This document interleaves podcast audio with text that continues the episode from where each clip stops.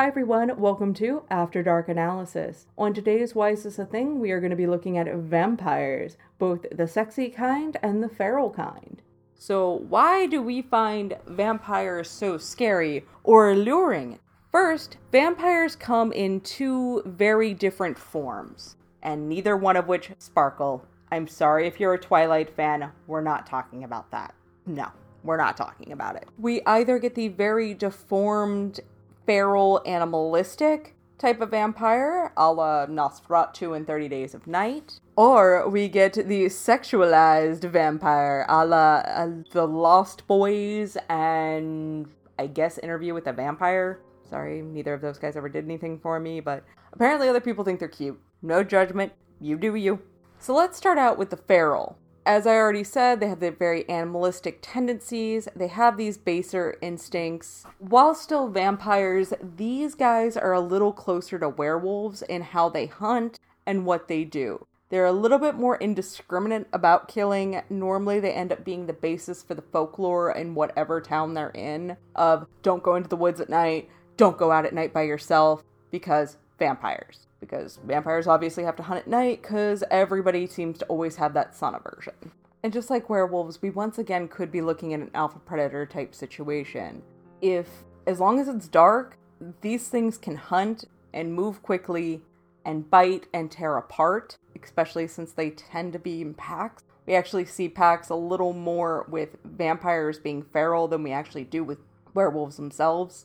Because it always seems like when there are vampires, there's always a decent amount of them.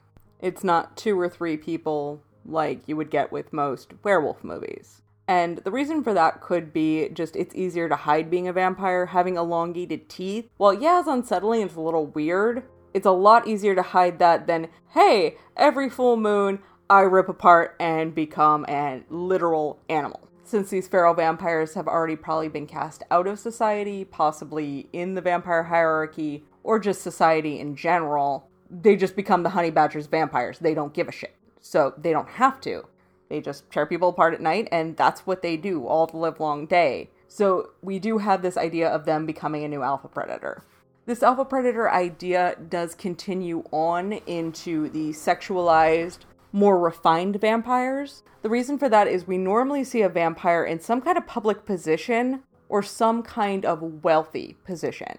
It does make sense for this because they've had all this time on Earth, because they're always immortal, to accumulate wealth, accumulate items. A lot of them kind of live off grid, and people don't come to see them unless beckoned to, a la Dracula. This sense of refinement and high society is also seen in how they feed. While ferals will bite and tear people apart, these more sexualized, refined vampires, they tend to bite people on the neck. It isn't easy to conceal if anybody's ever had a hickey. You know how annoying it can be. But they tend to do, you know, the two small pricks and that's it. They're not going to rip you apart to convert you into becoming a vampire. And they tend to want more vampires underneath of them this raises their social standing and does make people somewhat dependent on them because there seems to be an intimate connection when you turn somebody into a vampire. As could be done, and it's amplified with the sexuality on where they tend to bite. The neck, I've seen femoral arteries, which is the artery in your thigh between your legs. Typically, these are viewed as androgynous zones, or wrists even happen sometimes, which is pretty easy to conceal with long sleeves or a bracelet. Not to mention, while the vampire is sucking blood, typically this is where we see like a little bit of drop of blood ooze out. It's moist, it's red. I'm not gonna get more into what that's clearly symbolizing. I think you all can figure that one out on your own. What both vampire sets, feral and sexualized, play on is our fear of the dark. Specifically, not the fear of the dark, but what's in the dark most people have that base primal fear because they don't know what could be coming at them. Since vampires can only exist in the dark, that's where they're hiding, that's where they're lurking, that's where they're going to come out and get you, and you know that. To be fair, that aspect has also given them a major weakness because how many times have we seen a vampire movie end with, oh, the sun came up? Especially if we go back into earlier vampire lore where vampires and bats were very closely interconnected of vampires would turn into bats and that's how they moved around so quickly and remained unseen, most people don't like bats because they think they're kind of creepy looking and they lurk in dark places. And if you have any kind of background in diseases, you know they actually are a pretty decent carrier for rabies. Even though bats eat mosquitoes, which is kind of awesome, but people tend not to like them. So, really, uh, we are taking a human being in those instances and turning them into this misunderstood but considered foul creature.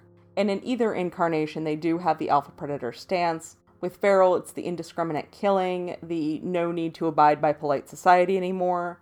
With the sexualized and more refined vampires, we get people having wealth and power, which puts them above people socially. But you can also turn people into vampires as well and have this bloodlust that can cause you to kill people, and that could turn you into something that could be a bigger killing machine. If you get over your whole daylight thing, which few places have addressed, but it still tends to hold pretty true in the vampire mythos. So that is why vampires are either scary or sexualized, depending on how you view it. Thank you for listening. If you like what you're hearing, please like, comment, subscribe. If you don't like what you're hearing, please let me know.